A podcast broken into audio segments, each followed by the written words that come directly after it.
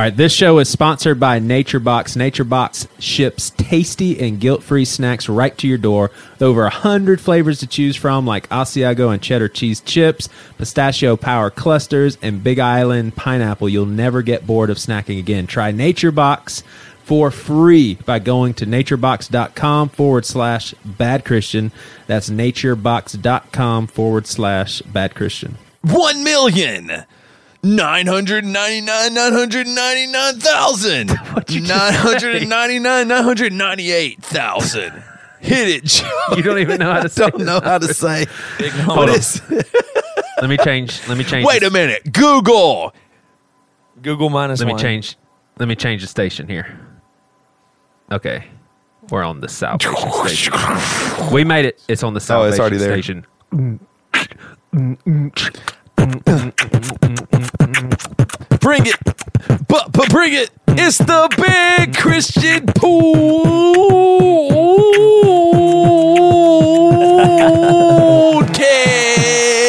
Yo, it's the Salvation Station Bad Christian Podcast. You listening? You gonna be saved after this thing. though. Welcome to we the will Bad not Christian settle until every Podcast. every person is saved in America. America only. America Sorry, only. sorry. Welcome to the Bad Christian Podcast, every, everybody. Matt, Toby, and Joey here, and today is a s- very Yep. special day. Today is the For real. day uh, that the Emery new album was finally released. So, congratulations My to gosh. you know to me and Toby, uh, Joey. Forget it. You can just tune no out. No problem, man. Has nothing to No, do with I'm you. not tuning out. You have I no actually care about you affiliation, no connection to, no relation to, nothing to do with. Oh yeah, no friendships here. I forgot about that. I don't care about the Emery. you know this record, guys. Uh, it's been a long time coming. I can remember the first. You know, I can remember being in second grade, and I was I was the big guy, and I remember the bully saying, "Go ahead, you, you large piece of turd, eat that triangle, eat eat that rectangle pizza." And now look at you. And now look at me. So Emery, they have decided to go grassroots. You can get this album exclusively on Bandcamp. That's Bandcamp, and it's bandcamp.com forward slash dickheads. Come on, you know what, man? Your dad impregnated your mom with you. like, like that was that was an attack. That's my new thing. I, my new thing is to say things that actually happen that sound like they could be a little derogatory about your family or something like that, but they actually are good things. Well, my dad, if he was using X3 watch, well, no, I guess that wouldn't have helped him with. Your mom was in porn. That's what you said. It was the implication I- your of your met statement. Your, dad, you from your own words, you are your mother's son. You said if my dad would have just had X3 watch, he would not met my mom. I was just trying. I didn't say he wouldn't have met my mom. You stopped me. You You, are- caught me. hey, you are whack. I was just trying to make a You transition. I was just trying to make a transition. But you know, my dad. Did I tell? Yeah, I already said this on. yeah, you did say that on the podcast. I don't even know what you're talking about, but you've said it before, my friend. What What were you going to tell us about X3 watch? Well, I was just going to say that it has been a long time since Long I time. have actually looked at really nice naked women and masturbated to them. It's been a very long time. And partly due to the fact that I really love my wife, partly due to the fact that I really love God and want to serve him. So you're Hon- so you're you're not including your wife as a good looking lady that you would masturbate to. Uh, that just sounds a little, I don't know, vulgar to someone as precious as her. So anyway, so, so here's Hey, the problem. Joey Here's- Joey just winked at me and acted like he was gonna get some sex tonight from, from his wife for saying that. Go ahead, buddy. So anyway, I have found that even my devotion to God and my love for my wife still sometimes doesn't cut it. That makes me feel pretty miserable that I can't stay away from porn for my wife Right. and for God. Yep. Uh, and that's why I need to involve guys like you. Uh, now we're in the computer age and technology is taking over. Mm-hmm. So old Craig Gross and his team at X3 Watch decided to use technology to be able to position men and women to stay away from porn. So how it works, download the program to your computer.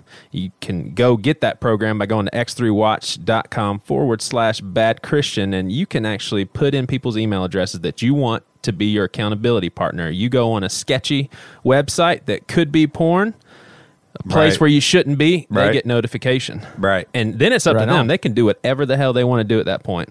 They can if they think that it's the best thing, they can slam you over the head with a hammer.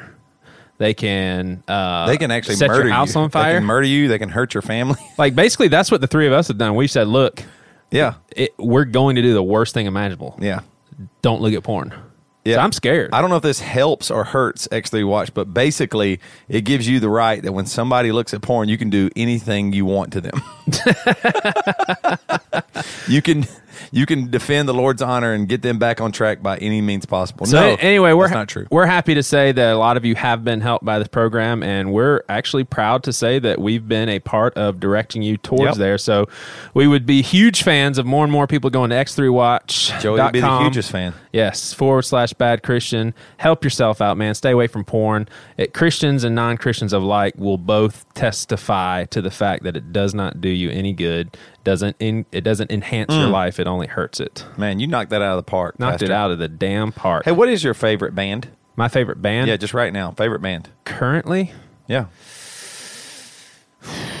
May, that Sufjan Stevens is probably my favorite album right now. you now. literally are his biggest fan. yeah, Isn't that crazy? uh, it's true. I mean, that's just wild to think. Like, I actually know Sufjan Stevens' biggest fan. Wait, that's weird. I think Jessica likes them too. So let me say this: um, I just got back from lunch. What about and, that? I uh, was trying to talk about the Emery album, and I waited for you to do I that whole know. ad, and now you're going to just jump right on. Oh, I'm so. I, Hey, you're a jerk. you, Did you think I just wanted to say the word Emery once and move on? That's messed up. I Now you're messed up. Not I'm only do I know the biggest Sufjan Stevens fans, I know the biggest jerk.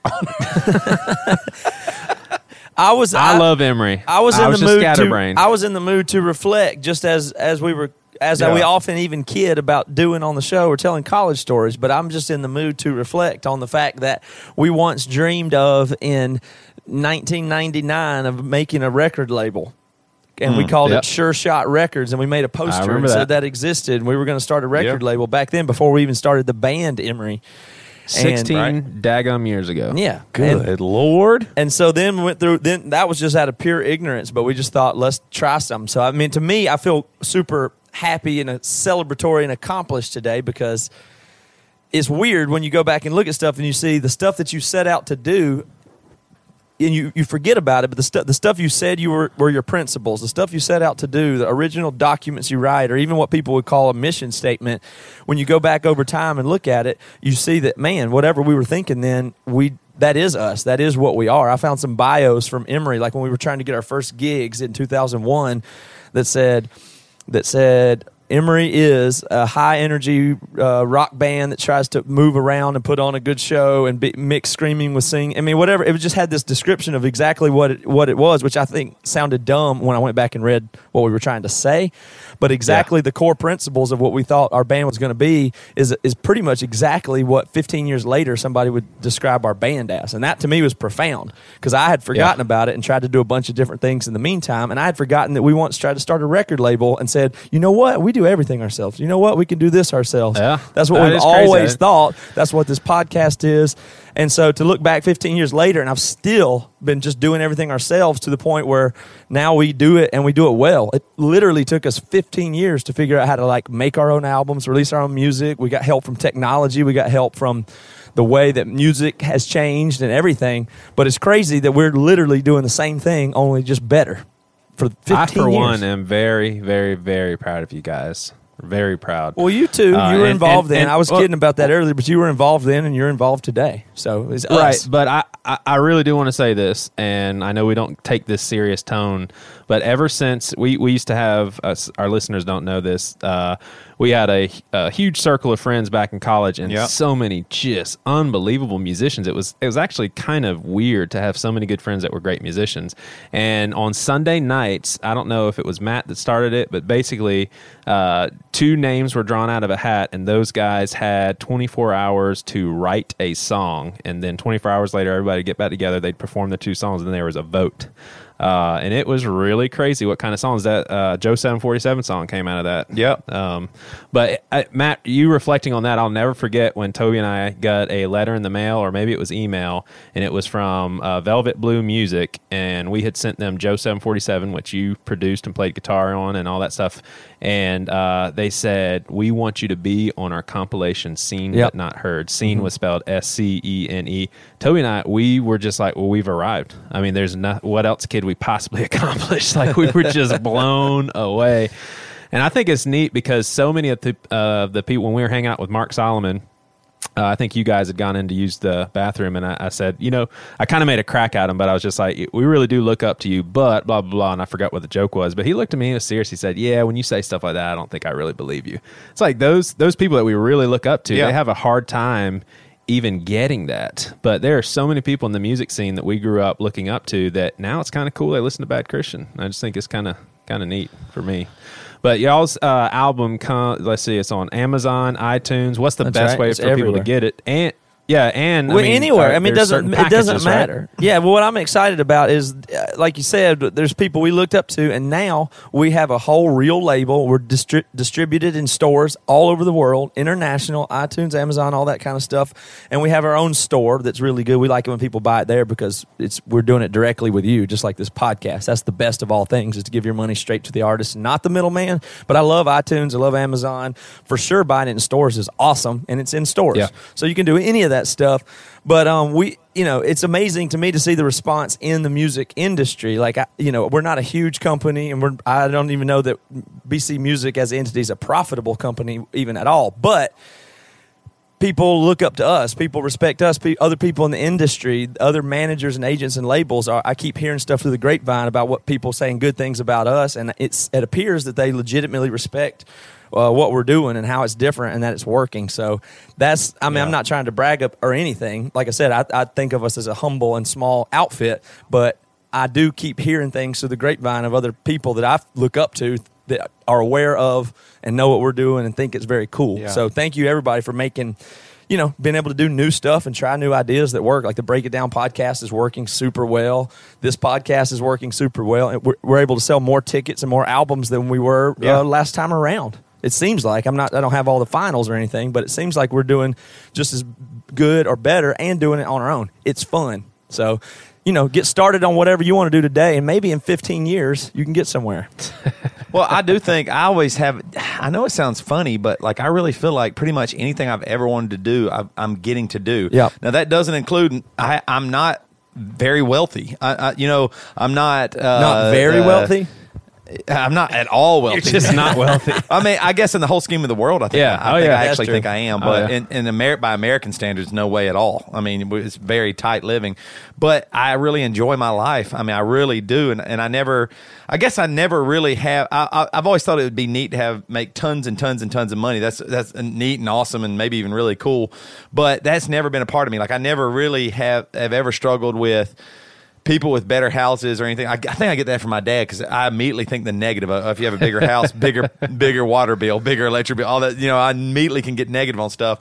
Uh, nicer cars have more, pro- whatever. But um, I do sometimes think, man, I can't believe that uh, people have liked us this much. Like like what you guys are saying, like.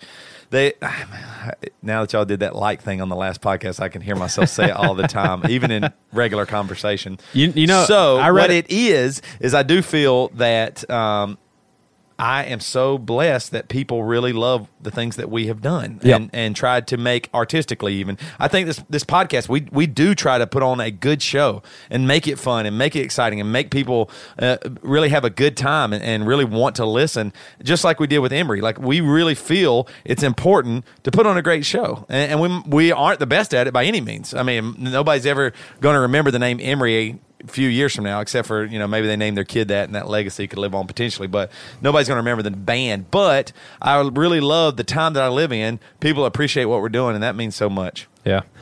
Well, so I, I went on a rabbit trail, but I did want to say that I really am proud of what you guys have accomplished. Like I, I would love to be able to say the same for you. Go I, ahead, buddy. I listen to Emery and I'm like, these are my friends, man. And I feel the same way about you when I watch you like lead worship. I'm like, man, Toby's really gifted. And I can just visualize how Matt would lead worship. And I'm like, I know he's good too. it's like really sentimental thoughts. I'm like, I bet you Matt would be an awesome worship leader. But no, I mean, like, I, I like asking Toby questions like, hey, Toby, uh, is Matt better, do you think, than such and such a guitar? And he'll be like, yeah. Uh, Do you, is he better than so and so? Yeah, he's probably better. I'm like, yeah, Matt, that's Yeah. my friend. He's like better than most guitarists. Um, Matt, do you know Chris Bowden? Yes, I do. Is that is that Bobby Bowden's son? No, I didn't. Bowden. I listened to the latest uh, Mark Solomon podcast. Never was. He Yep. did some shout outs to to Bad Christian and everything. But it, this is just one of those things to where this is the old drummer of a band Focus, which I Yeah. loved their second album. Just loved it. And it's like both of these guys like Bad Christian. I, was talking to my wife. It, it is kind of weird because I was such a big Tooth and Nail fan, and now I'm just like, cool. I get to kind of return some sort of measly little favor. I enjoyed their music for years and years, and now I get to talk, and people, I guess, like it. Yeah, well, know? the the best thing about that being is people that are our age and older and come from our stuff. That's the neatest thing about this area that we've done because with the music, it's always been younger people. In fact, in the music scene, it's always referred to as kids. Every every band talk about the kids will love this or the kids love this album or Yeah. kids will come out to shows or whatever, and that wears on you after time. By the time you get to be thirty five, so to have Yeah. people that you would really say are contemporary to you listening to something we put out has been really very cool.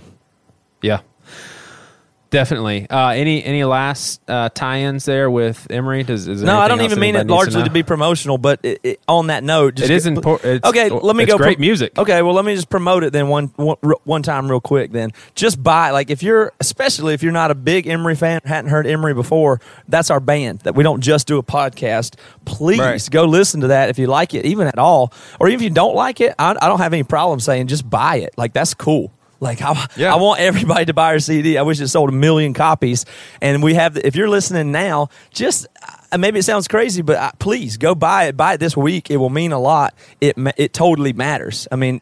We, we'll get the dollars if you if you buy this record you'll get it and we'll get the money and that's about it that's um, that's Yeah. unbelievable that that is what it's all about um, it is the biggest most important thing that we do is financially Toby and I um, you know, career wise. And so it's a big deal. So if the podcast is for one thing, in some ways it's to, uh, it's been useful for Emery. So I'm just going to give one real direct ask.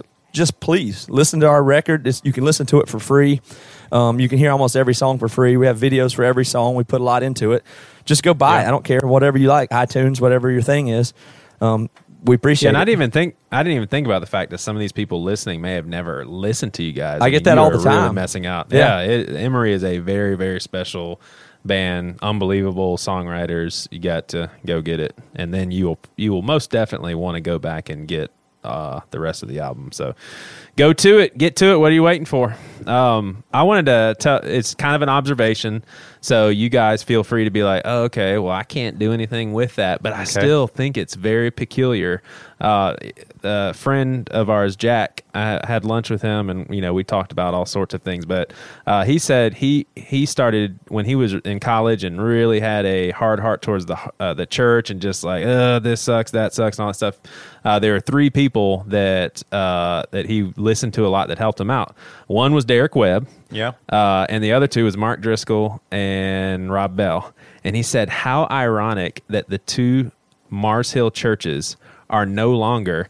And it's because of personalities that are the complete opposite extreme. Yeah. That blew my mind. Like he said, Rob Bell's problem was he saw the most important thing was loving and being nice to people, and anything that made people uncomfortable or feel bad or be scared Yeah. stay away from it. Nice, nice, nice. Mark Driscoll, on the other hand, you know, just I, I don't I don't want to say power hungry because I don't know his heart, but just kind of the opposite of that. And that I was like, oh my gosh, you know, and it's uh yeah, that's it. Is that one of those things, Joey, where you get halfway through it and you say, "Wait a minute, this is going to end Nope. in a second. It, I don't know. What's nope, I had no regrets. I think I think sharing that was actually pretty uh pretty interesting. Well, I'm just y'all saying that because. Joey told us the other day. Sometimes I'm in the middle of telling a story and I realize it's oh, coming Oh, yeah. to the end, and I know that it's going to just stop whenever I finish saying this, and nothing else is going to happen afterwards. no, there's obviously plenty to talk about just in that statement that you made there alone, Joey. I don't know if there's something that sticks out to you, Toby, or whatever, but there's, I mean, endless amounts to Well, talk about there. I, I think it's interesting. Yeah, I mean, like just the fact that they both named their churches the same. Yeah, and they didn't know Yeah, yeah, each they didn't know each other. existed. Didn't- totally on opposite ends, like disagreed with each other. Most likely, I mean, uh, Driscoll was pretty. He said he said several things, but um, I don't know if, if Rob Bell did. But that is what.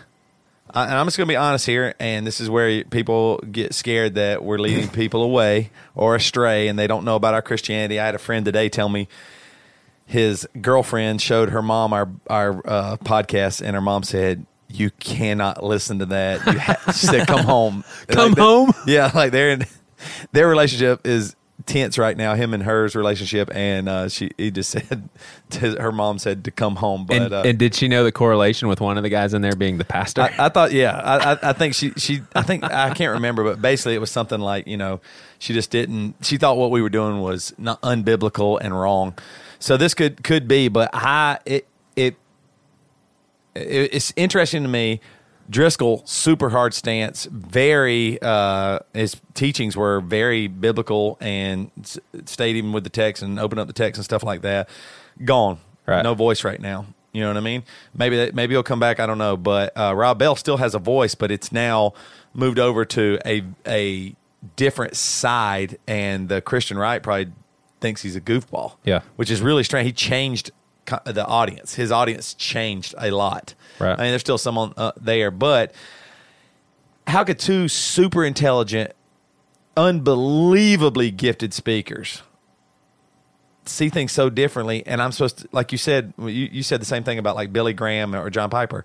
I'm supposed to decide that one's just completely wrong Right. and throw the other one under the bus, or what you know what I mean? Like it really does make me think, what are we doing? People will tell you anything. People will tell you any damn thing that they believe, and are you just supposed to believe it? Like I don't. I, that that is so scary that the world is filled with preachers. Yeah. On e- on any side, you might not even be a, a believer in Christ or whatever it might be, but they're filled with people preaching something to believe in, and you got to really be careful. You got Right. you have to really not just say, "Yeah, my, my pastor, I like him. I'm going to take everything he says." Well, just well, that maybe truth." speaks to that notion that what that the that there always will be what the demand is. Really, like somebody Yeah. will rise to the top to meet the demand from consumers. Essentially, if you want to look at it economically speaking, Yeah. like there And I you mean, will I- fi- if there's a market for something, especially in church and religion and things that are abused a lot, you will find the voice to represent what people want to be told, and that doesn't mean that those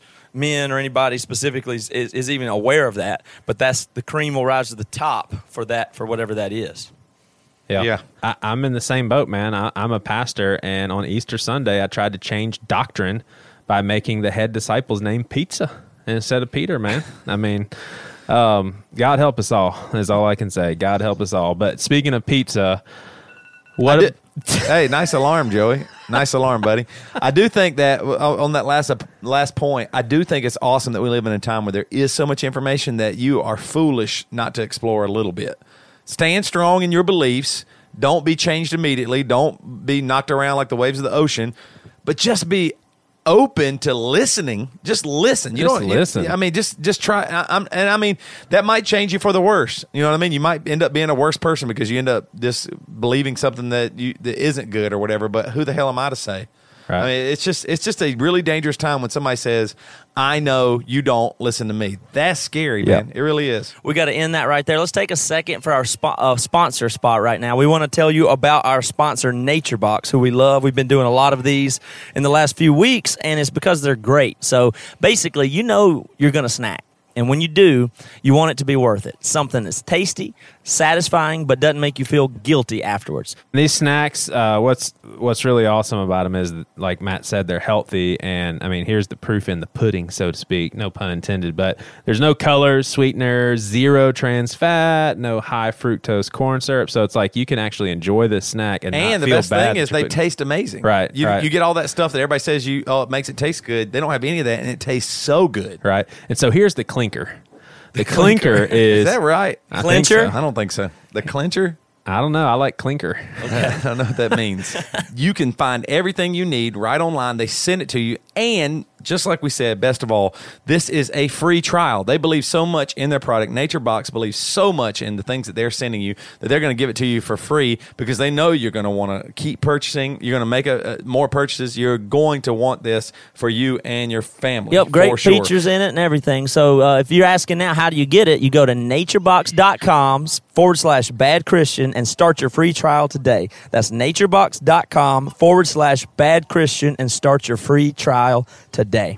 All right, guys. Uh, one thing I want to talk about. So I was at the gym, and I really do enjoy going to the gym. And I know I have gym stories sometimes here and there, but uh, so I'm on the treadmill. I'm just jogging, and I see you know like four or five different people working with personal trainers. You know, they have the the t-shirts on or the shirts on that, that say the gym's name and all that stuff. Oh man. And uh, my sick, demented brain immediately thought, I bet there is people that are cheating with their personal trainer. yeah. I was, I was like, man, this is just uh, because my immediate thought was they probably sound encouraging. They're like, yeah, you can do it, man. You're you're looking great today. That's their whole job is to make you feel good and want to come back and buy their packages again and stuff like that. And so I I was just I started thinking about that. So I went home and I looked it up. I was like, what statistics that people cheat? And I didn't really get too many statistics on that. There's a lot of statistics of people cheating with coworkers and, and stuff like that. They didn't have a specific personal trainer st- stat, but there were unbelievable amount of stories that, of people that cheat. Yeah. And it was it was mostly the, all the stories I came across were mostly uh, women coming in to get in shape and male personal trainers uh, you know, with, with a male person trainer and then cheating on their spouse or boyfriend or whatever.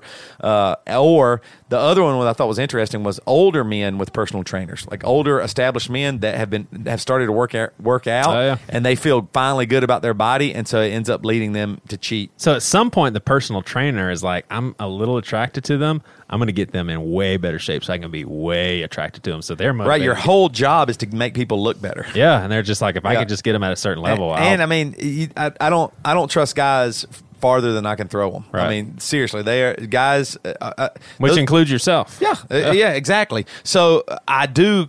I was really thinking, like, man, what is it like? Because I mean, I even read there's some there's some like uh, etiquette for personal trainers. Like, they're not supposed to ever touch you, uh, like open palm or anything. You know, like it, they they usually have towels in their hands that they're supposed to. You know, they're not supposed to touch certain spots. They're not just supposed to get certainly uh, too close to this. They're not supposed to go out. I mean, these are some rules of etiquette. I guess people break them, but just uh, not supposed to go out on you know like have drinks afterwards or meet early so they can have a smoothie at the bar. You know, Right. the health bar or whatever.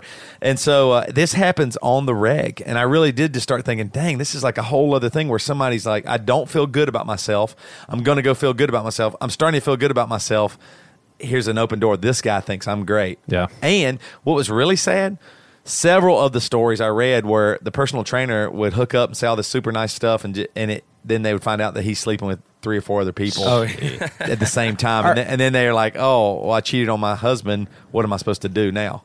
Do you think that there are a lot of situations where a husband, I I think this is an easy answer, but do you think there's a lot of situations where a husband or wife should be hanging out with the opposite sex by themselves? Well, Like, are there a lot of I don't think exceptions that's an easy answer whatsoever. We've So- talked about this before, but yeah, uh, for social purposes? To me, it's almost just a pretty black and white issue. Not not a dude that's married with the opposite sex on a on a social deal. Yeah. like just hanging out. Like to me, there's just no good that can come out of that. But I do a lot of premarital counseling, and it actually comes as somewhat a surprise to a lot of the couples. I think as far as how old school I feel about that. Like Yeah. I just and and here's why is so Toby and Jessica they uh, accept each other for better or for worse. They're sticking it out. So Toby and Jessica have to deal with each other's hangups, weaknesses, and all that stuff. You start hanging out with someone on a friendship level, you're not getting their bad stuff. Yeah. you're just getting the oh eh, you're so funny. Oh this is fun. Oh let's hang out again. Hey let's text. Hey all that stuff. And it's like man this is really encouraging. I don't feel stressed out. Right. I don't feel like I'm losing my mind Right. trying to you know talk feelings and all that stuff. And so it's just it's just dangerous. I mean, so what would be some exceptions? I would just put it this way. I'm just saying. I mean, I think there's definitely uh, exceptions, and if you just take that mentality and announce it, you're going to cause injury and harm and Right. make people treat, especially women, in a way that is not fair. So you can't be that black and white about it. You really, you really can't say it's that easy. Men don't hang out with women. That that can be not just Yeah. not fair. But but in general, what I'm saying is people are going to cheat. So they just are. So if the person, the type of person that you're naturally attracted to, um, don't trust yourself. I mean, you're, you're not trustworthy. You just aren't. So everybody loves to claim how well I would. It wouldn't be me. I wouldn't do it. Whatever. That's mistake number one. So Yeah. you know, you just you you just will like people are going to cheat. I don't mean Well, that's a tough one for me it. personally, and and So I, I have do everything to- you can to avoid it. But you, step one is admit that you could cheat. I think. Right. That's a Which tough one Toby, you won't admit certainly. that, will you?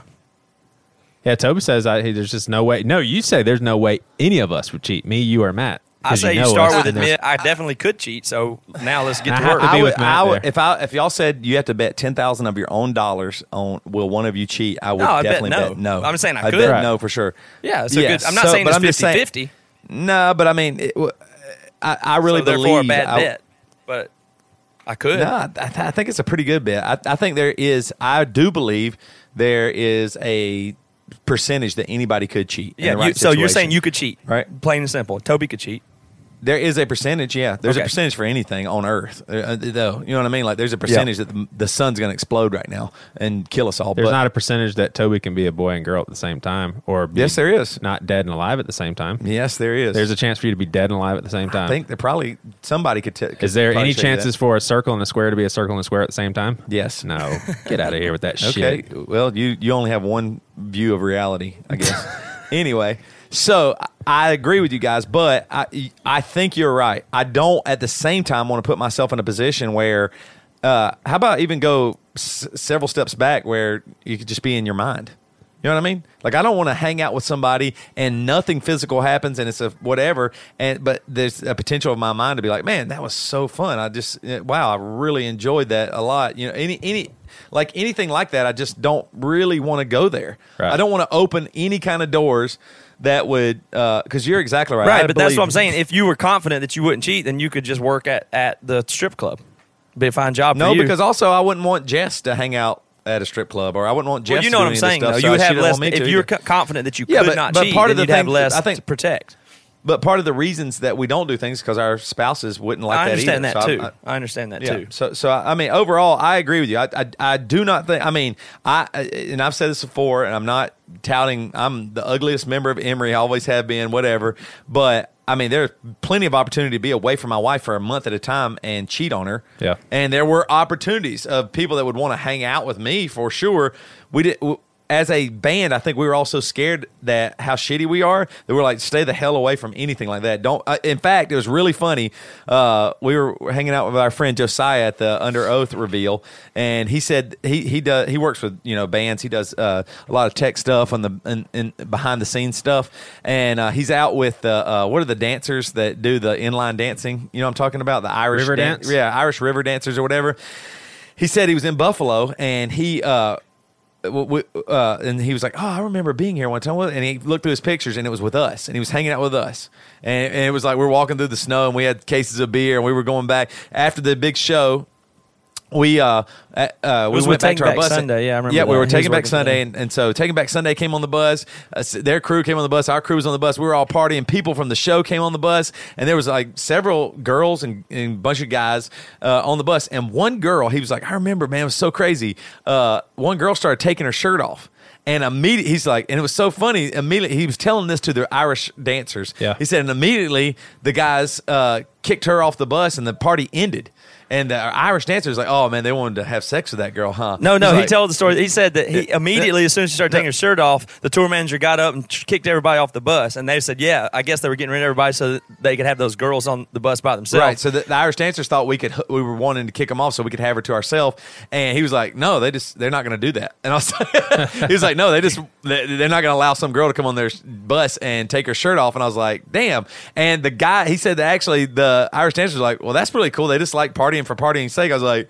Yeah, that's true. Our band is known as like we, we like to party and stuff like that, but it's because we like to party. We're not trying to hook up with Well, it's chicks. 'cause the party never We're not trying to- stops. yeah, yeah, The party sure. never yeah, stops. Good point. But so many people have thought in the past, like, man, those guys, look at them, they're just what. But we just like having fun. We really do. Would you be able to stay with Jessica if she cheated on you? Oh, that's a million dollar question right there. I know this sounds awful. I, I used to I say think I would no, do- but I think I s- say yes. I now. think I would do the I disappear for two days and cheat on her, and then say, I, I, What is, I mean, I, you know, I I, love you, and I think a lot of your marriage. But what does that say about you? I agree. I'm. I, you know me. I'm the shitty person. What, I wish- this, I wish everybody- the big reveal right now. I wish everybody could have seen Toby's face.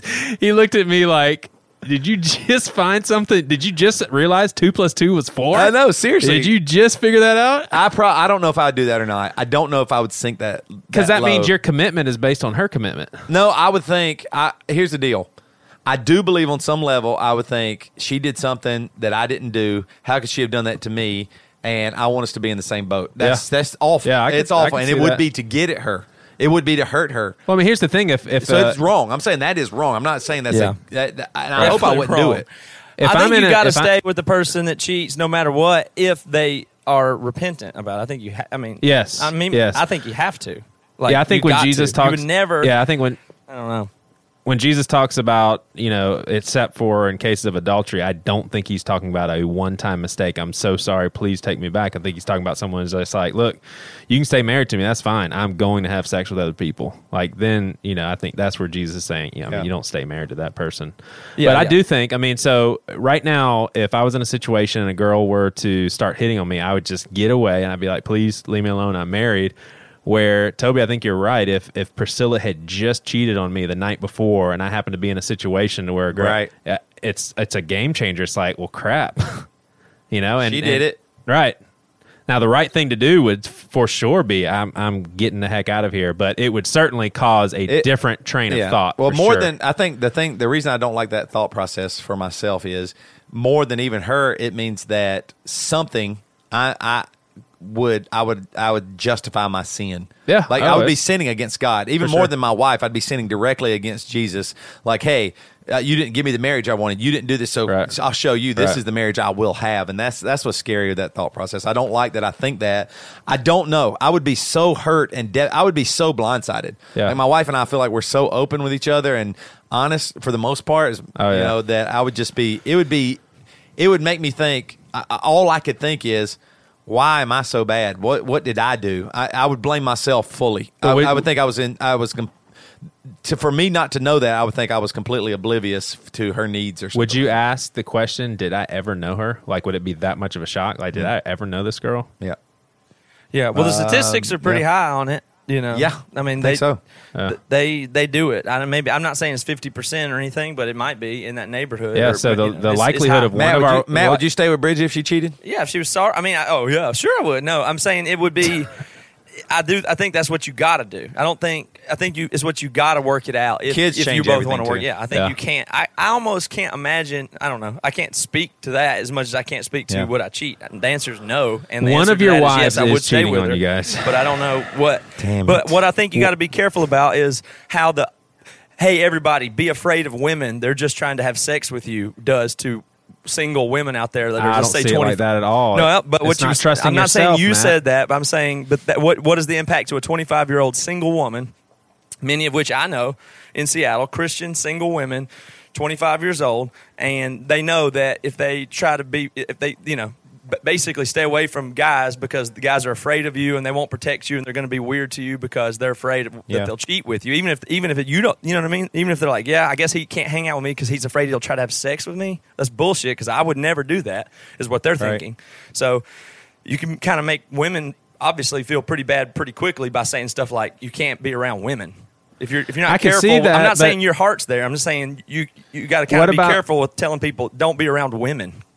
Right, but what about That's what the Middle I East think does. The the reason why guys are careful is you don't know if you're hanging out with a girl that would do that, and then if you have Right, a weak moment okay. and then she's weak, then you're just like, well, damn, that sucks. Yeah, so let's let's put them. But I- I- then go I- Middle I East on totally is what I'm get- saying. That mentality taken too far. That's what that is. So you I understand, agree. I'm not I saying mean, your I- I- heart there, but you have to be careful. There's a lot of girls that I know who are so bummed out that Christian men are afraid of them. yeah, I That's got, that's I got that's you. sad. Right? How devastated would you? I mean, in, No, I agree with in you, man. I comparison, mean, it'll be way point. worse. But what if out of nowhere you found out Priscilla had a unbelievable porn addiction? Oh, That'd that be- would be not crazy. be as bad as an affair. Isn't for that me. crazy? Yeah. I mean, God says that's just the same as Yeah, cheating on you, but I you know how I feel about that. I think Yeah. you're misusing that verse, but yeah, I think you used, misused the eating one. All right, let's uh bring our let's the eating one. let's let's bring on our guest. it's DJ Lance from Yo Gabba Gabba. No, it, it is That would be a cool It's guest. Stephen from Wolves at the Gate. We are really excited to have him on. Let's let's get him on here. I love this All right, guy. we'll have a break here. We'll take a minute out for a couple of great sponsors, and we'll have Steve Cobbuci from Wolves at the Gate. Hey, all you bad Christian freaks, it's Toby, and you know what that means. I'm going to self promote. And also, I'm going to help promote my friends in Wolves at the Gate. They have a new record out. It is so good, but there is one song that is just amazing. And you know what it is? What makes it amazing? Daddy sings on it, and you're gonna love it. The song is called Relief. Let's check it out. Your ears are about to bleed because it's gonna be so amazing. Come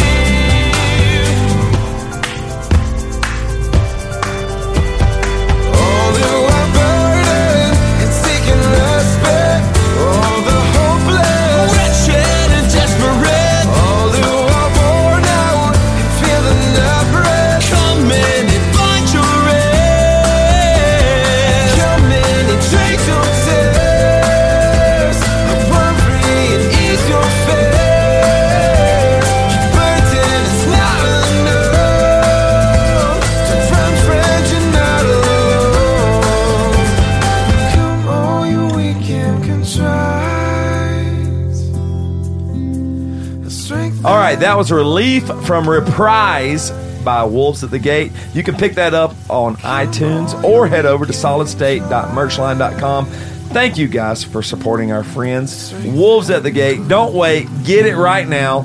Solidstate.merchline.com. So I, I'm actually not as the uh, not as familiar with y'all's band, and um, I was kind of out of heavy music. Gosh, Why is that, I- Joey?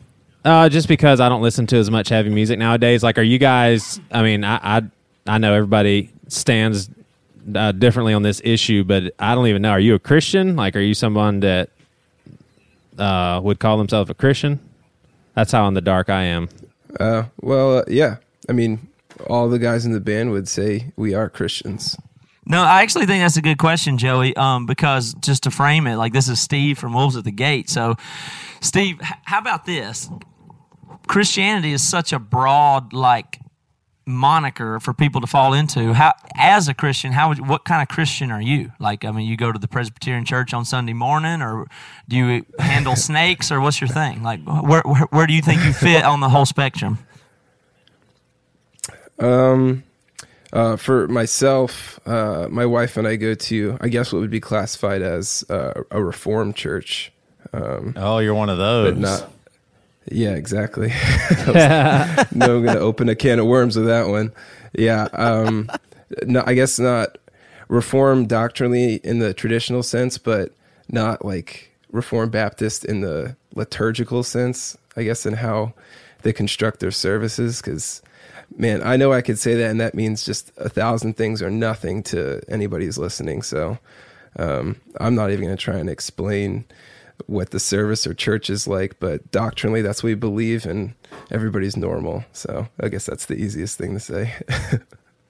Well, so where what kind of church do you go to on Sunday and stuff? Um, it's a small church. There's probably about 40 or 45 people. Um, and uh, um, our pastor is the first time I went to the, the church to check it out, I thought he was the AV guy because he was just wearing like these thrift store t shirts and uh, he was setting up the microphone. I was like, oh, he's getting ready for the real pastor. And uh, it was him, this guy who wasn't wearing any shoes. And I was like, what am I, what am I getting myself into? Uh, Well, that's But, the uh, thing about the reform people is I, I heard somebody wrote that recently. Uh, I saw on, online this week somebody talking about reform people. Sometimes they're they're not even they don't even really preach. They just tell you facts about stuff. You know, kind of like I guess that would be a criticism of, of some of the over reform stuff. And so yeah, an audio visual guy that's unpacking this and that thing about the Bible and just laying it down could could, could be that way. Well, there's no point in preaching, man. I mean, everything's already kind of set, you know. Yeah, if you're reformed. Oh, no, man. well, and Well, the, the reason this, the reason this, ma- the reason I wanted to bring this up just early on, or Joey asked about it, is for a hardcore, heavy.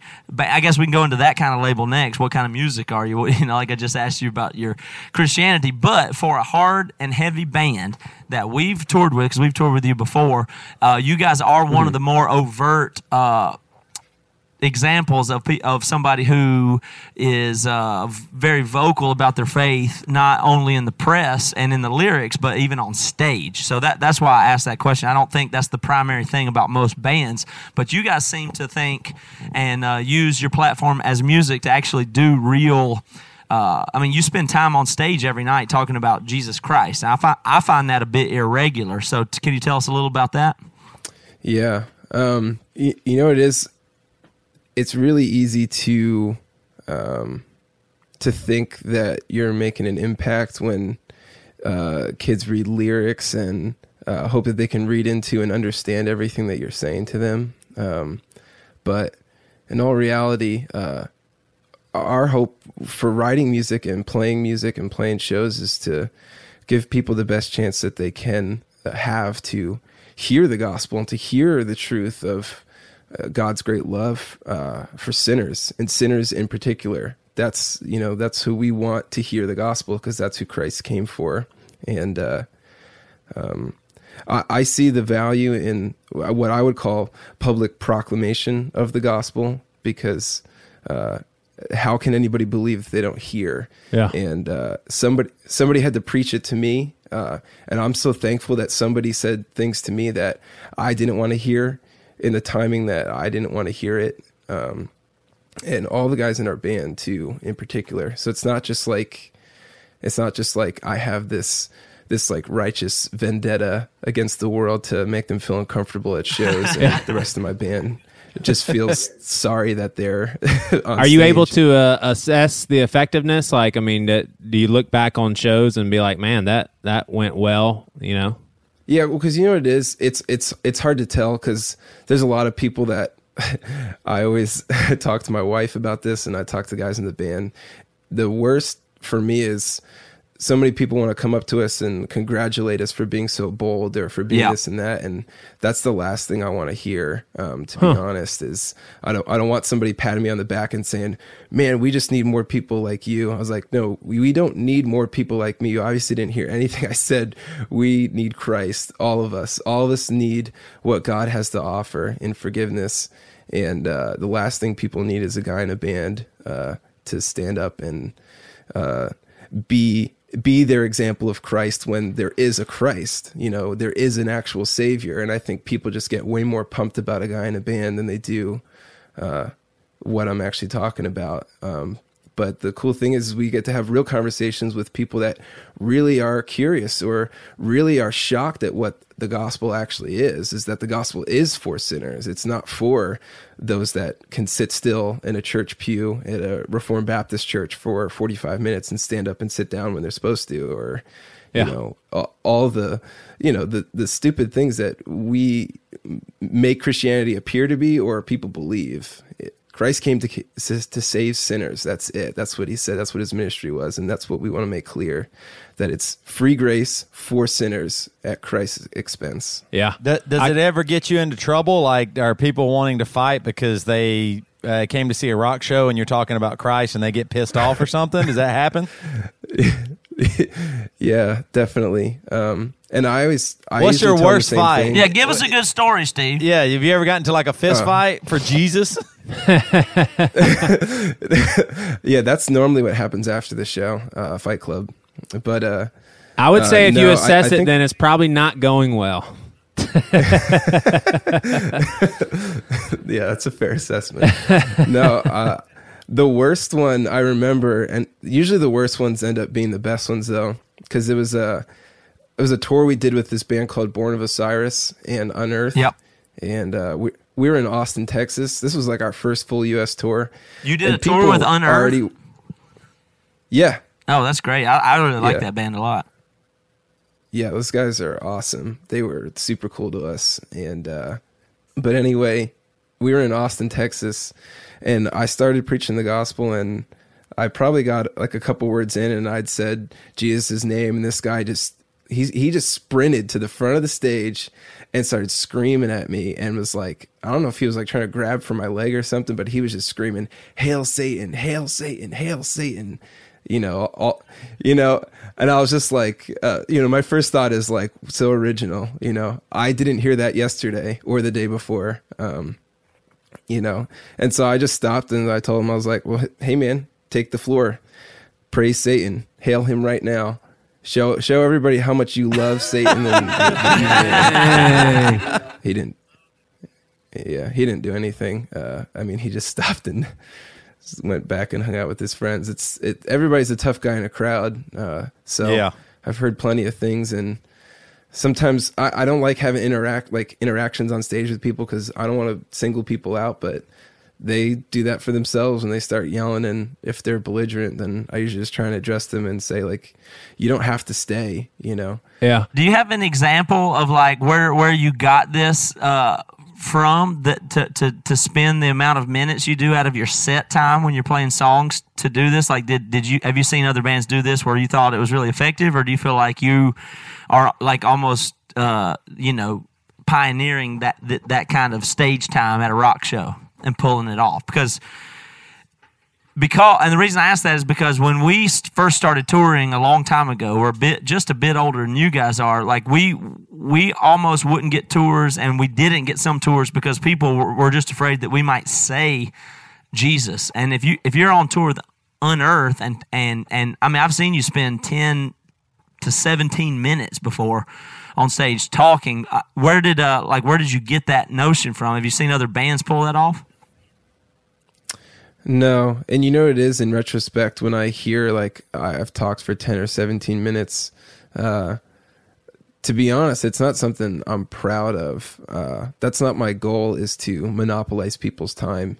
And I remember that was one of the things I talked with uh, Zach, who is your TM uh, on that tour we did with you guys. Yeah. is uh, they were like, to be honest, there are times where I lose track of time, and I, I just I really want people to hear the gospel, and that's something I've really I've really had to learn, and uh, it's a in a sense it's a, a skill. Um, the gospel, like I'm not adding anything to what Christ did whatsoever, but there is a skill in how to communicate that. And uh, I've got people have said stuff where they were believers, like Zach was, or they were unbelievers, and they said something. Uh, I learned from all those things because I, I really want to give people the most concise message. And uh, yeah, it, it is, to be honest, it is a little embarrassing at times to hear, like, yeah, Huh. you talked for like s- 10, 15 minutes. Well, Um, I'm just I'm continually blown away by the way that I mean I don't I'm not taking any credit for this, but in the time that we've been a band, the shift I've seen in openness toward Christianity in music, and especially in the hardcore and indie scene, is just it's been monumental. Like I, it's what gives me such. Uh, uh, courage or hope about doing podcasts and just saying real stuff and being out there is because I've seen the culture of music change so far that somebody could get away, frankly, get away with the kind of thing that you do versus the way Christians were viewed 10 and 15 years ago in music. It was just like so segregated and like selected against and stuff. And I, I've, we've seen that culture change in our punk thing that I, I kind of feel like with podcasting and with new stuff on the internet that, that, you know, the, the whole culture can change toward what Chris, Christians can be if they can be real and honest and, and open and, and do stuff. So that's kind of what gives us the, uh, you know, the motivation to think we might could, you know, ch- be a part of change and, and culture at large. But I, I do think it's notable that, that you're able, that you have the ability to do what you're able to do now because it would have been unheard of in, in the past. Well, to- Toby, I want to. I mean, I I've been to a, yeah, I've been to a handful of Emery shows lately, and I heard you tell everybody to clap their effing hands, but I haven't heard you preach in years. Like, why why don't you? we, we, we are going the opposite way, that's for sure. I'm curious though. What what do you think about what's being discussed here? Well, I mean, I'm not a Christian.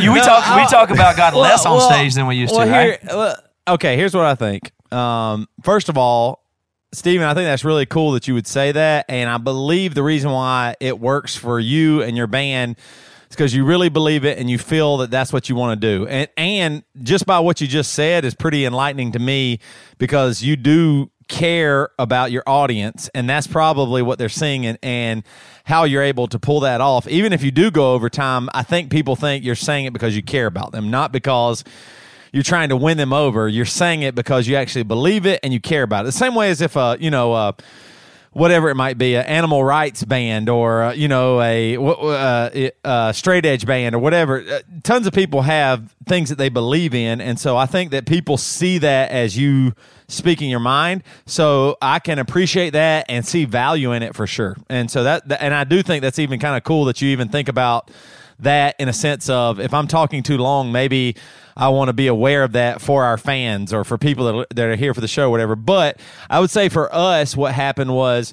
Um, first of all, we were always uh, we were we've always been a weird band, but people, you know, for sure we we used to say a little bit on stage about God, and I would say I still do. I, I mean, there are tons of times where I, I I would say I would call it the Holy Spirit. I feel moved to say something on stage, um, and have said it a ton of times. But I mean, just when we were in Australia, you missed that show, by the way. But one of our last show in Australia, I said something from stage about God and about what we should do because I'm not ashamed of But it you at cu- all. you did some cussing during the same time. I I actually did a, a few days before, cussed on stage as well.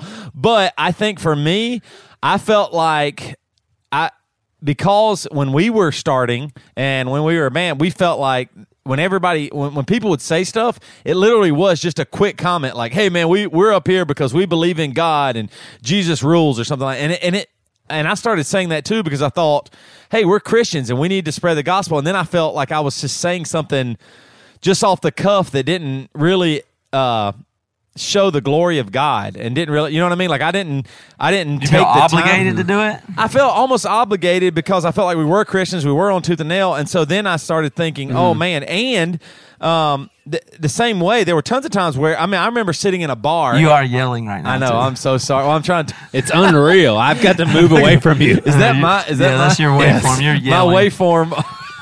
on Pro so, so basically, just I want to clue people in what's happening. Steve, we're having a hard time hearing Steve, but just a little bit. Like he's kind of quiet, And I'm so just- Toby's compensating I- by yelling into yeah, the microphone. Basically, I think Stephen speak, speaks a different language, and I'm. Just, do you understand what I am saying? But uh, I, I mean that that ha- I remember sitting in a bar. This was probably the second year of Emery. This is before the question came out and everything. I remember standing in a bar and I said some stuff about Jesus, and there was a guy that bought me a beer at the bar. It was like, "Hey man, I'm not a Christian, but I can't believe you talked about Jesus here. I think that's really cool."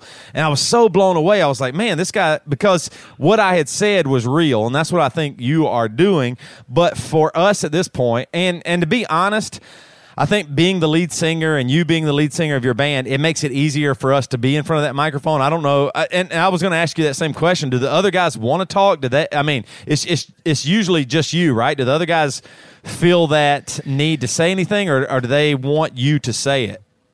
Yeah, they don't personally have like feel the need to be the one on the microphone. And that's the thing like uh you know, I get kids that come up to me at shows and say like, "Man, how do you do that?" Like, you know, uh I want to be I want to do what you guys are doing. And uh, to be honest, I w- I usually just try to discourage people from doing it because of that example you've given about Yeah. like you know that quote unquote that guy that gets up and says his thing and um you know because the guys in our band like they they all they all see the value in it and they love it they love that that is what we do um but i'll tell you this i love Nick Detty but he would not be the one to get up there and to be a public speaker Yeah. you know uh, he knows that's not his, his strong suit. I mean, the poor guy has to write down what he says in between songs, but he kills it on stage. So, I mean, he doesn't have a problem in that department. But, you know, all of us have our own strengths. Ben, you guys know Ben. He plays bass in our band. Uh, I don't think he said maybe three words like addressing the crowd in all of our seven years because he's terrified of it. Um, Yeah. and I, I was the the first time we we ever played a show, um, but I was compelled uh, by the gospel, not by a Christian band. Because I know Matt, you'd asked me if I had ever seen an example, but um, to be honest, I was just compelled by the gospel that was preached to me by many preachers. Uh, I never saw a band do what we did, not until I guess we started playing. Because there was a time where like there were like a, a, bunch of Christian bands where guys would get up and say something uh, about Jesus or whatever, but Yeah. th- they've all faded. They've all faded away, and that that's not really cool because it's not as accepted anymore. And I'm not trying to make us sound like we're we're the Lone Ranger who's still sticking around. Just it's what we've done since we started because it's what we desire to do, and uh, it it's been my desire before the band even started. Anyway, um, uh, Well, I Steve, I don't- we didn't think we would make it this far, so. I don't mean to pit, uh, you know, ambush you on just this one topic because I mean your band alone is really, really kick ass. Like uh, we enjoyed you guys musically on tour very much. Uh, I, I guess the way that sometimes I don't know, I don't know how you'll take this, but sometimes when I describe what you guys sound like, I think you have like a a vibe that's a little bit like thrice. And maybe i'm just getting that from the fact that the music's aggressive and the way your voice sounds is really it really is one of my favorite types of voice to hear over heavy music. So i really enjoy your singing. I in fact like it better than your talking. But I, but I really do I really do enjoy you guys musically and we're excited to go on tour with you again here. So how long ago was that that we did our tour together? That was uh, like two years ago almost. Yeah, yeah, it was like two years ago, like this time. Yeah, well we're, we're excited to I was do trying it to think, who were the other bands? It was us and what was it? Uh, yeah who else was on the Who We else was on there? we're old can you help us out uh, that was um, we played I in don't- Alabama. There was only three bands. Uh, the opening band, they're not a band anymore. Uh, oh man, I can't remember their name. the Seeking. Yeah, the Seeking. That's right. The Seeking. yeah, you know, Toby obviously looked that up on the internet. But No, I just what remembered. Yeah, you just remember. I mean, my brain's like Google. no, that's them. Hey, uh, Toby and Matt are going to kill me for this question, but like, what are some? Do you listen to heavy music? I mean, I uh, like the Emery guys. The music they play, they don't really listen to a whole lot of. Do you? Are you into heavy music? Uh, y- yeah, I am, but I guess it's uh, a lot of the it's the heavy music I grew up listening to. That's what I've found myself kind of like. If I listen to heavy music, I go back to that. There's some What are a couple bands? Snapcase, Zao. Gwar. Sabbath. yeah, Richmond's finest finest Gwar. Uh, no, I uh, I listen to uh, I love Blindside. They're like it's a phenomenal band. Um, uh, and Matt, yeah, you definitely picked up on it. Thrice was uh, one of the bands that I grew up listening to, and uh, I really clicked with, and yep. I grew up listening to like Thursday, um, Receiving End of Sirens. Um, you know, like I grew up listening to Norma Jean as well. Um, so I guess I guess a lot of bands in that vein. Uh, I'm trying to think of like something modern, uh, but nothing's nothing's coming to me right now. No, I mean that's But that's the I- I- thing is when once you get on the road and start touring and doing music professionally. Well, I guess it's two things. That that really really makes you uh, stop pursuing new music unless you're extremely active. Like almost everybody I know that tours f- for a living or full time, it really really changes what you listen to. So the whatever I, I imagine it's the same in other genres too. I bet you whatever genre people tour full time in, they spend their time either listening to no different or no music really. And then the other thing is there's that whole thing Yeah. that the music that you like from 18 to probably 23 i mean that's just kind of your development music wise and it doesn't change a ton a ton after that so uh, you know i think that's kind of just the way it goes Yeah. Yeah, because like I was thinking of like modern bands, and my first thought was uh, Deftones, but they've been around since I was That's a right. kid, so I guess that doesn't even really count. Uh, but yeah, in the realm of heavy heavy music, uh, I find myself listening to like Need to Breathe more than anything else when I'm on the road or something that Did you just laugh at just him? doesn't You- sound what- like You said you said need to Yeah. breathe, right? Isn't yeah, that a- Need to Breathe. yeah, that's a Charleston. Are you laughing because Yeah. your wives listen to that or what? Yeah, Yeah. my wife listens to that. That's what's so funny. I didn't know. No, Sorry, that- I'm not laughing at you, but it's really funny. Like I always, uh, my wife takes my car sometimes, and whenever I get back into the car, there's always like a "Need to Breathe" song playing, or Hillsong United, or whatever. Like, and I'm like, what? And it blows my mind. Like, I don't. I realized, like, my wife totally listens to that, and then I don't listen to it. Like, you really do enjoy that music, though, right? Yeah, well, I mean, if I borrowed your car, it'd be a Need to Breathe song on, you know, when you got back in. So I uh, I listened to their records quite a bit. Do you think that's because you have a vagina? uh, man, I hope not. I want to apologize on behalf of Toby for these You don't. ridiculous You don't have to, comments. Joe. no, You here's don't why. Here's why. uh, here's why. I have to admit. You just said Steven has a No, vagina. I was just joking. Obviously, has a giant dong, but but Steven, I will say this. I believe uh, this is really. I I, I almost feel uncom- I, I feel uncomfortable saying this, but the other day I was jogging. And Quit I, yelling at Steve.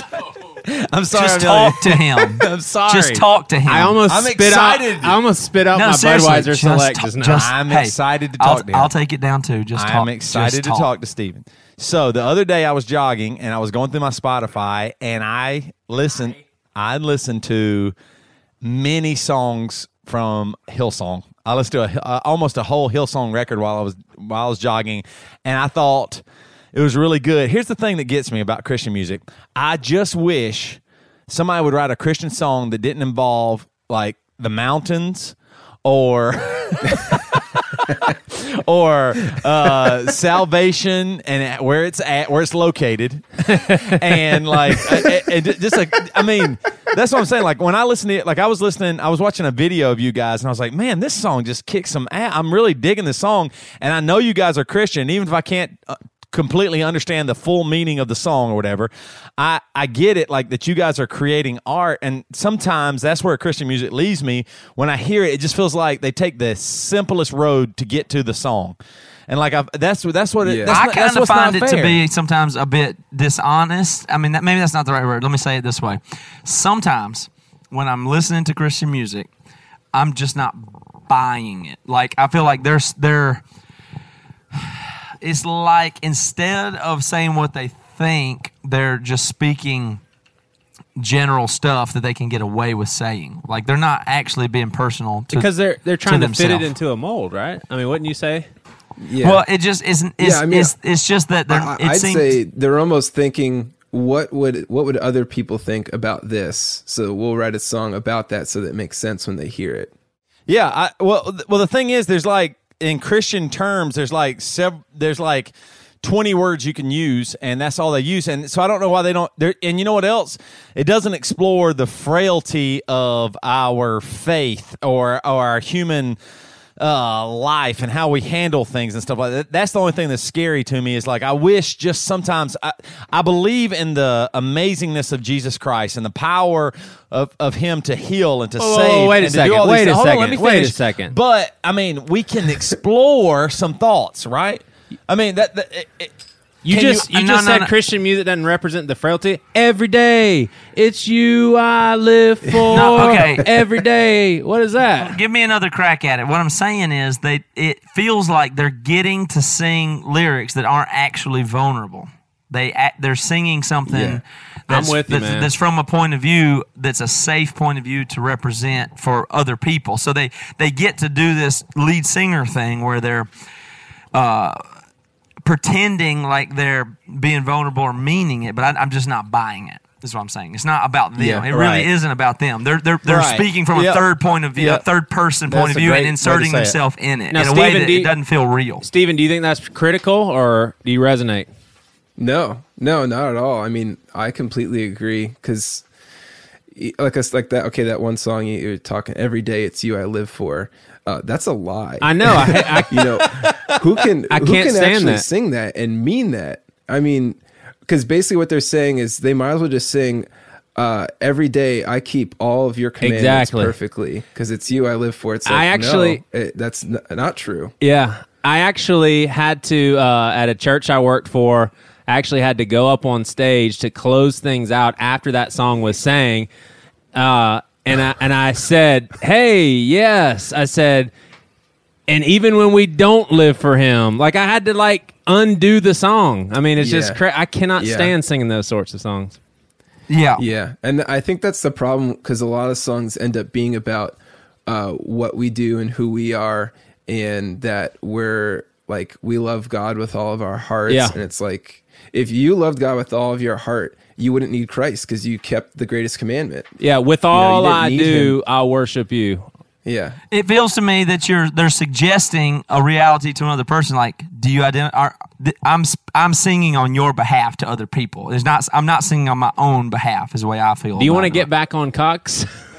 Talk about yours. What? What are you talking about, Joey?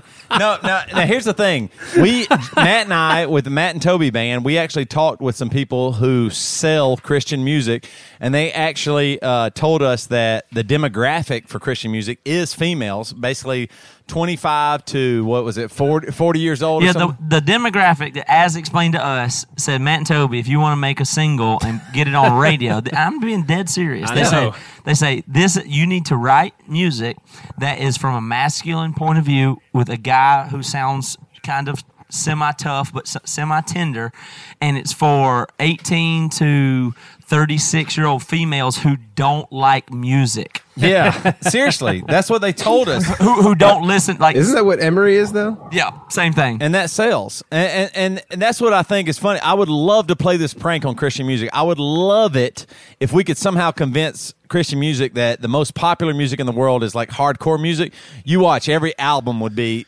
one year from now would be hardcore. It's like I, I mean, like what they're always like one year late. Like oh, Mumford and Sons is huge. Let's all be Mumford and Sons and sing about salvation and Yeah. mountains. I mean, all they do is change the genre. So it. I wish the hardcore scene would have picked up then and gotten real popular Eh. when Sandi Patty was in her heyday. That would have been awesome. But but also I will say I do believe they're I think they're I think they think they're telling the truth. And I think that those people think that they're writing great music and doing things. And some of the songs are good. I'm not going to say, I, I mean, I hate to say that to an extent, but I believe that some of the music is good. And when I hear them, sometimes my wife leaves the radio on that station and I get in, I go, well, this song ain't too bad. Actually, okay, I get it. I get it. But I just wish there was a little bit more like like you said, man, I wish there was a little bit more reality. First person, like, hey, I'm just gonna sing this song to God. I'm not singing it for this this people people that are gonna buy it or the general public. Yeah. when I say buy it, I don't mean like purchase. I mean like, are they like? I feel like they're looking around at each other, Yeah. going, "Are they believing me or now? Right Yeah. now, or kind of thing." Anyway, Steven, you got any kids? Do you have any kids? No. Are you married? Yeah, I got married eight months ago, so no kids yet. All right, cool. My wife will be happy now that I asked those questions. All right, so what were you going to say, Matt? um, I was gonna say, Steve, uh, you told uh, like uh, Toby writes the lyrics in our band, and I don't write lyrics whatsoever. But you told me that you and I had a conversation a little while ago, and it helped. It helped or inspired or had some relation to a lyric you wrote, and that's got me. I'm very excited to hear about that. Can you tell me what what you meant by that? Yeah. Um, well, the the acoustic like EP that we're we're putting out here soon. Um, What is that called, by the uh, way? that it's going to be called Reprise. Mm-hmm. And uh, our dear Toby is also on it. He Oh man, that's, that song it. rules. Um, yeah, he did guest vocals on a song called Relief. But um, yeah, they're all acoustic versions of songs we've uh, previously recorded. But except for uh, the last song, I wanted to write a, a new song, and uh, it was at the end of last year, and uh, I was really struggling to figure out to what uh, figure out like what I should write the song about, and I, I just started thinking about, I guess what was really heavy on my heart is I, I, I was being questioned by uh, so many people as to like what what the heck are you doing like you know whether it be from uh, friends or there's people at church that are just like when are you gonna stop touring and you know do real ministry and be a worship leader at our church and I was just like uh, thanks that kind of is like a you know uh, a knife in the side yeah, like thanks um, for believing in what I'm doing. yeah. And uh and just I started thinking about over the years is all the people that were asking me like why do you preach the gospel? Why are you continuing to make the gospel I guess a part of your set and that was part of the conversation that you and I had. It was actually I remember where we were, where we were standing. We were at uh Empire in Springfield, Virginia. Um and it was before the show started. And I remember you came up to me and I hadn't really talked to you yet at that point and you were basically just like so what is it that you're actually doing why is it that you're doing it and what's the point and uh and to like you know at first i was just taken back i was just like this guy is just being honest and i was i guess i was excited to somebody just ask on the real because nobody really does. Uh, you know, guys in other bands, whether they're Christian or not, they're just like, yeah, man, that's awesome. You know, and it's just like, Uh huh. do you really mean that? You know, and so basically, I just remember Matt, you were asking me lots of questions about why, why I preach the gospel. You know, uh, and you know, obviously, I gathered that you were a believer, um, and I I saw that you saw the significance of it, but you're asking why here, why now, and uh, so I wrote a song called "Waste," um, which is kind of explains why we preach the gospel. Um, and it's a, a metaphor. It's a metaphor. It's a story. Um, it's a story that I wrote about. Like, it's like a pirate essentially, who gets captured and brought before the king, and uh, um, the king, you know, reads off his his list of crimes against the kingdom, but he says instead of you know the death penalty, I'm going to show you uh, mercy. And he lets him go, and he says, "Tell other pirates like yourself that I'm a good king that uh, extends mercy to men like you." You know, and he leaves with the option of, "Well, I'm free. I can go live whoever I want, or I could go tell people really how good this king is." Yeah. and that's what the song the song is about. And uh, you know, when we had that conversation uh, at uh, Empire in Springfield, you know, once again, you know, I had to ask myself, like, well, Steve, why are you doing what you're doing? Um, and that was like one of those milestones because I remember that conversation, and I've had other conversations with like people from church or my dad uh, or the guys in our band. Is you know, like many times uh, I'll get together with them and I'll say like, "Why are we doing what we're doing?" You Yeah. know, kind of like a gut check, like you know is this is this just something we're due to keep up appearances or do we really believe that this is worth our time um, Well, Steve, h- how much publishing royalty do I get? Is the only thing I want to know. not enough for it to matter Okay. Well, I mean, you know, I don't. I hate to be narcissistic about it, but I do want to point out to people there what what Steve's saying is it probably plays a little bit into um, what I naturally do. I probably didn't plan that or have that like on my heart, as people would say. But I think when I think what you're getting from other people is what I would call small talk when they tell you, "Hey, you're you're cool. This is good. This is what you do, or whatever." So I'm, I'm glad to hear that I'm not simply just awkward or weird or or something. I, I am that actually is like somewhat reinforcing to me because I do believe that when you talk to people straight up, or if you bring something to the conversation, that that's pro- typically productive. So I appreciate that. Matt, Steve. do you need Toby and I to give you more words of affirmation every now No, and I don't need any of it. Well, it's kind of weird. I actually then? after We'd love doing- to give you some. after doing this podcast, Matt encouraged me and too, and I, I actually wrote a song. It's called "Dumbass." it's going to be coming out in the new Emery record. hey, all joking aside, Stephen, how how's the first eight months, man, of of being married? Um, yeah, tell people Uh, what it's marriage is like after eight months. i'm not in a hurry to give anybody advice i'll tell you that much nine months is the hump. If you, may, I mean, you know, you, you're you're really in for it because at nine months it is crazy. Nine Right. and ten if months. you can is get the- past eight, yeah, yeah, totally. Dude, this has been a great i'll keep conversation, my man. eyes peeled Hey, and I, I will say that uh, you know when we did some ads for Wolves at the Gate, uh, I listened to a lot of your songs, and it really is the type of heavy music that keeps you interested. It jumps from one thing to the next. It's just really, really cool. So, w- want to recommend all of you to check it out. It's super good stuff. I, I'm on it. I, All right. I, I, you know, now here is one thing for sure. Like I really enjoyed singing on this song, and I do like the song, and it made me feel dumb because one of the words that you use is is despot, and I was like, man, he's just saying desperate wrong, and then I realized, oh, damn it, He- Despot's actually a word. it's actually a word. and oh wait, Steven's way smarter than me, and now I feel stu- and I couldn't I couldn't tell you that because I, was- I was like, man, what I I know he I think he means desperate, but but it, it actually didn't mean that. I was totally wrong, and the song's awesome, and that's what Joe is going at. You guys do make great music, and you have a new record coming out when, uh, may 12th Sweet. and it, it and now is it a mostly acoustic album or what?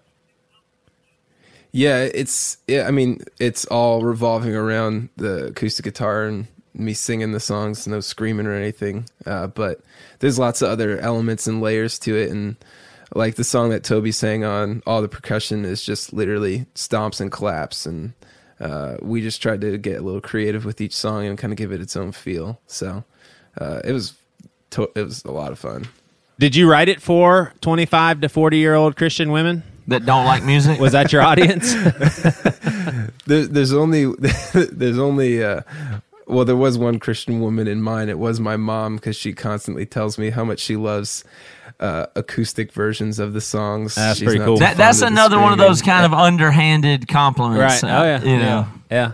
Oh, I love it when Emery doesn't scream You have on such their a songs. beautiful You have voice such great when you voices. Don't, when you don't use it to my, do that. uh, my my parents and family said the exact same thing. Why do you have to scream? You have such a beautiful voice. Oh man, same old song, different families. All right, Stephen. Well, thank you so much for joining us, man. We sure do appreciate it. Sorry we talked so loud. yeah. Oh, dude, it's all good. Hey, it really was good meeting you, man. Uh, hope the new album sells millions. Billions. Billions, and we're going to be going out on tour with you, so we'll see you soon, man. Yeah, sounds good. Can't wait. All right, guys, that was Steven. What a nice, nice young man. How old is he? I don't even know. I, I, I'm trying not to say his last name because I feel like I'm still butchering it. Cobbuci. Cobbuci. Cobbuci. Steve Cobbuci. Cobbuci. That's a that is a, like a nice. I guess is that Italian? I think he's from New Jersey, Uh, so they probably got that Italian Jersey. immigrant thing in there somewhere. But uh, I, I really do have a good time talking to that guy, and I really think he's a genuine, legit dude, and I, I appreciated talking to him for sure. You, Joey, first in, first meeting with him, you like him? yeah, I did. Uh, I was kind of hungry during the interview, and so all I could think about was pizza. Oh, come on! But the what else do you like besides pizza? Like, do you only? it's so crazy how I, eat pizza? I, have jumped full on to y'all's board. jokes. I'm on board making fun of me. I mean, I'm, I'm I down love with it. I'm down with it. Do you ever eat pizza with a topping of hamburger, like an actual hamburger? Uh, I don't want to talk. About Okay, it. cool, cool, cool. All right. Well, after a uh, a killer interview, there's one thing that, that can keep this show going. Like like we said before, we want to bring the show. We want this to be exciting. So want it to be fun. So he didn't bring it, is what? oh, you're he saying. did. I'm saying we got to top that. It was such a good interview that we got to keep the momentum moving forward, my friend. So that was the climax, or this is the climax? No, the climax is coming. That was just that forward momentum. I'm going to climax right now.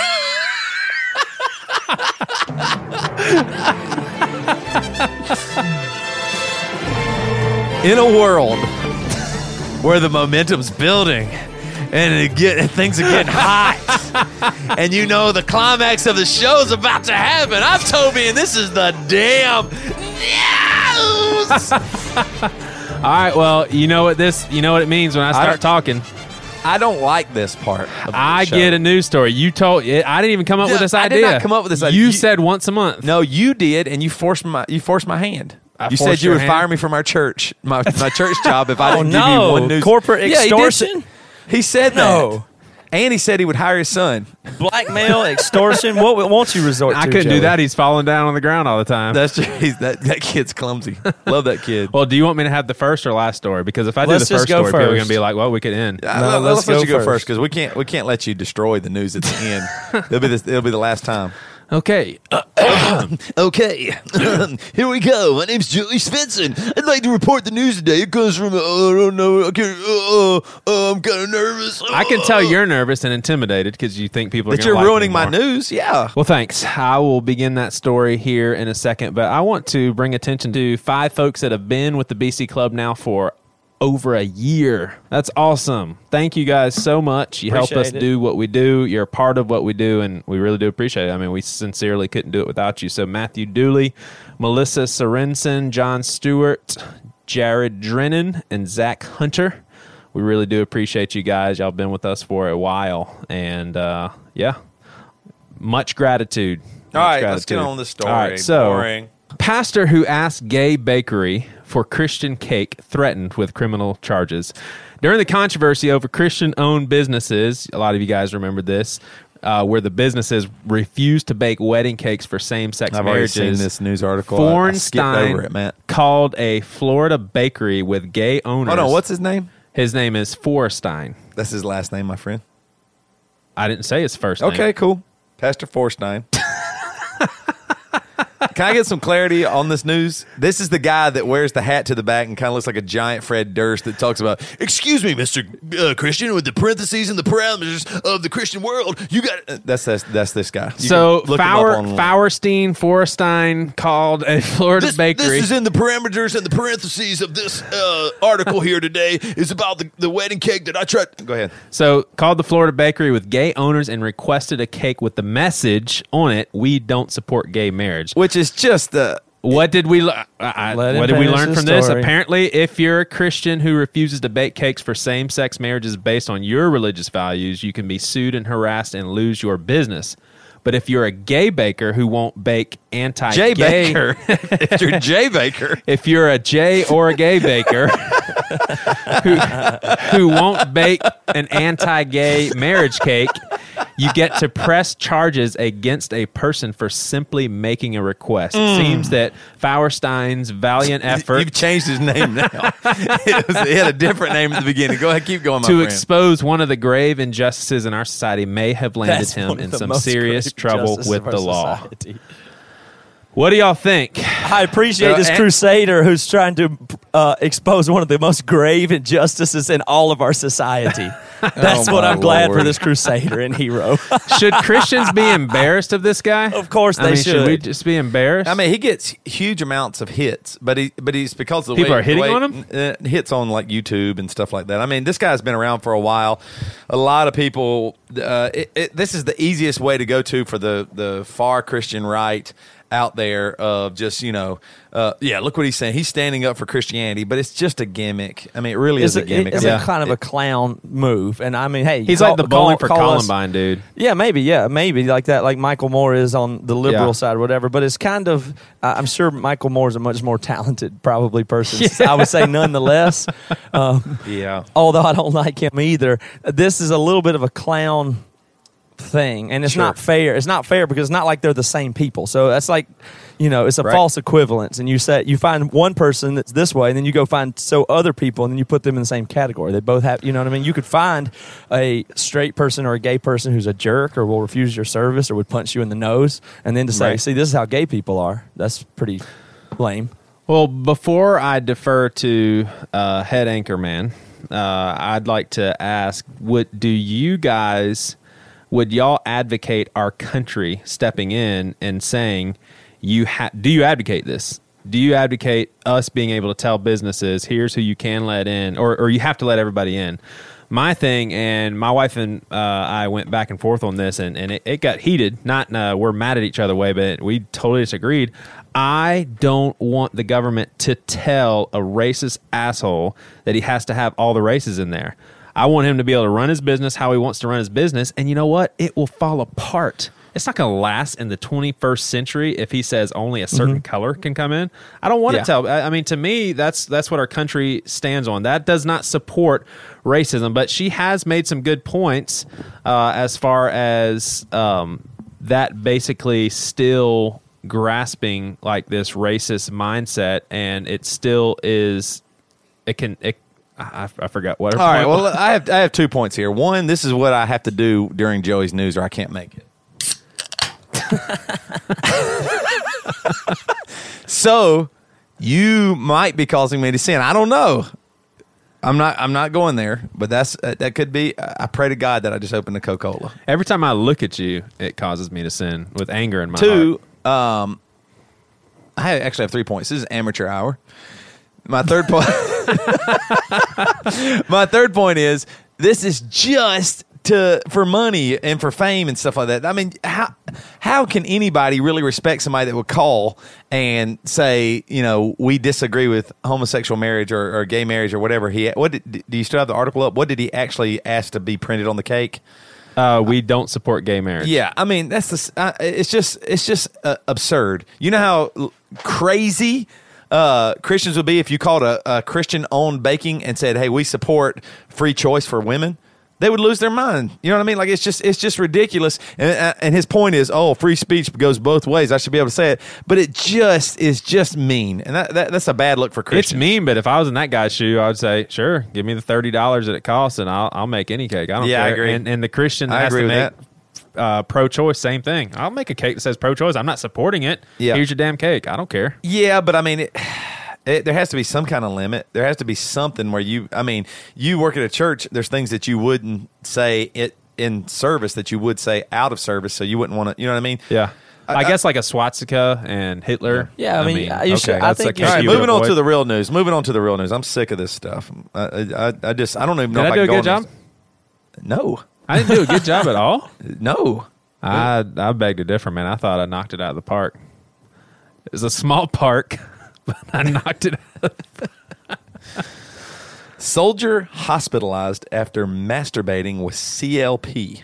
And this comes from the Duffel blog. And, and our friend Joel Malin sent this to us. And once again, I would like to say send in videos of yourself um, reporting the news. I'd like to have some people on the scene, my roving reporters. I'd like to have them. I'm going to be creating a damn news YouTube, and I would like for you guys to join in with me. So I sure would appreciate it. I thought this was pretty interesting. Joel, thank you for sending it to me. Uh, it says this is pretty funny though. This Duffel blog is pretty hilarious the way they wrote this though. This comes from they're in Fort Campbell, Kentucky.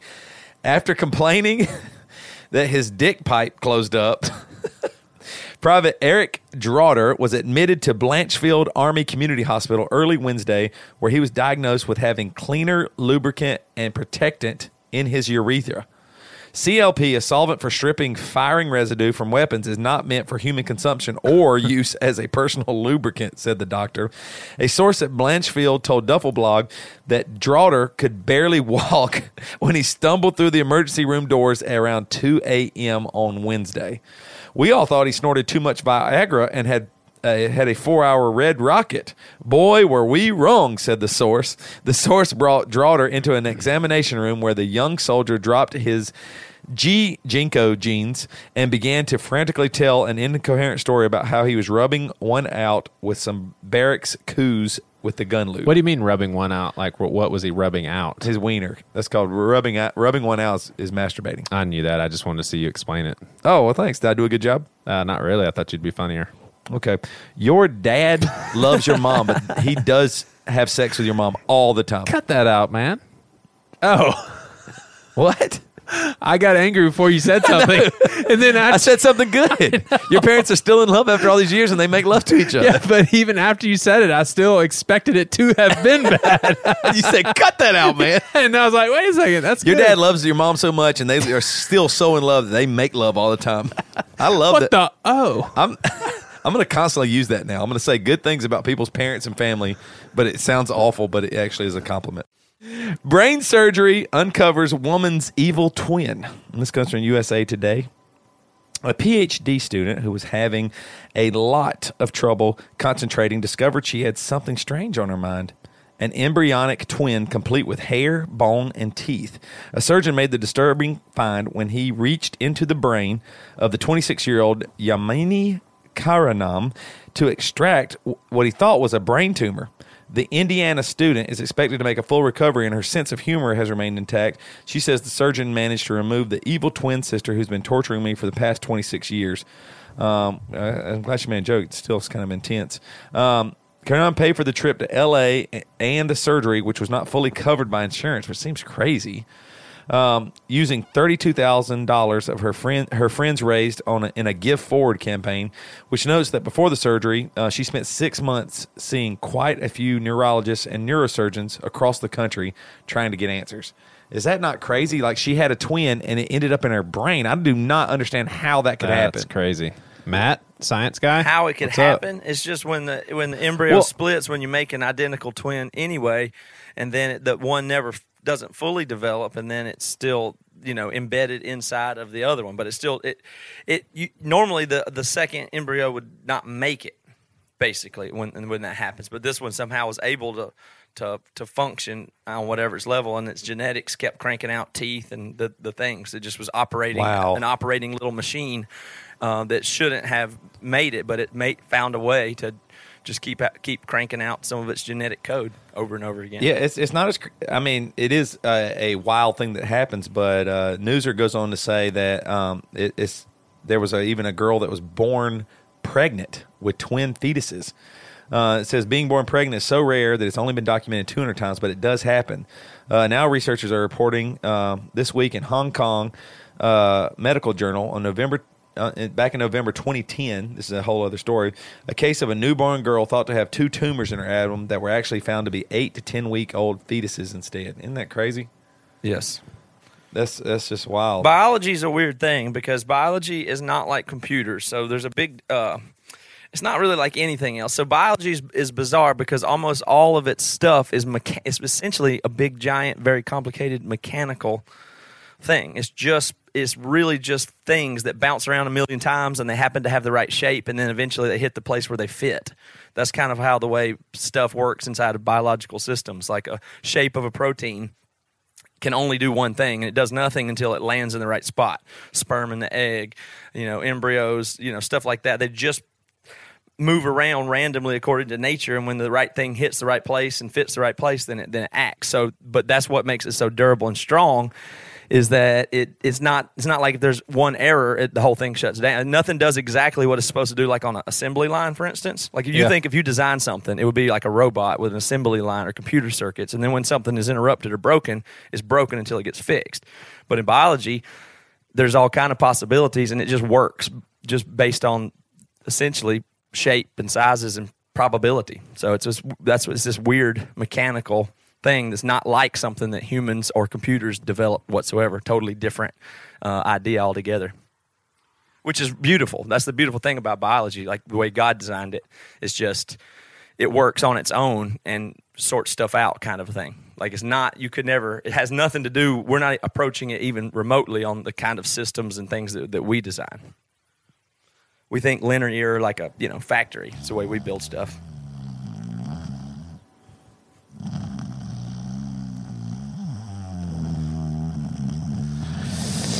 joey toby joey toby Oh, sorry, Matt. Wake up. Sorry, dude. what i mean did you Sorry, buddy. what happened Oh, nothing. Ah, nothing. Uh, so I think we're having technical difficulty. what's the problem right. We're getting weird feedback. So the gay cake and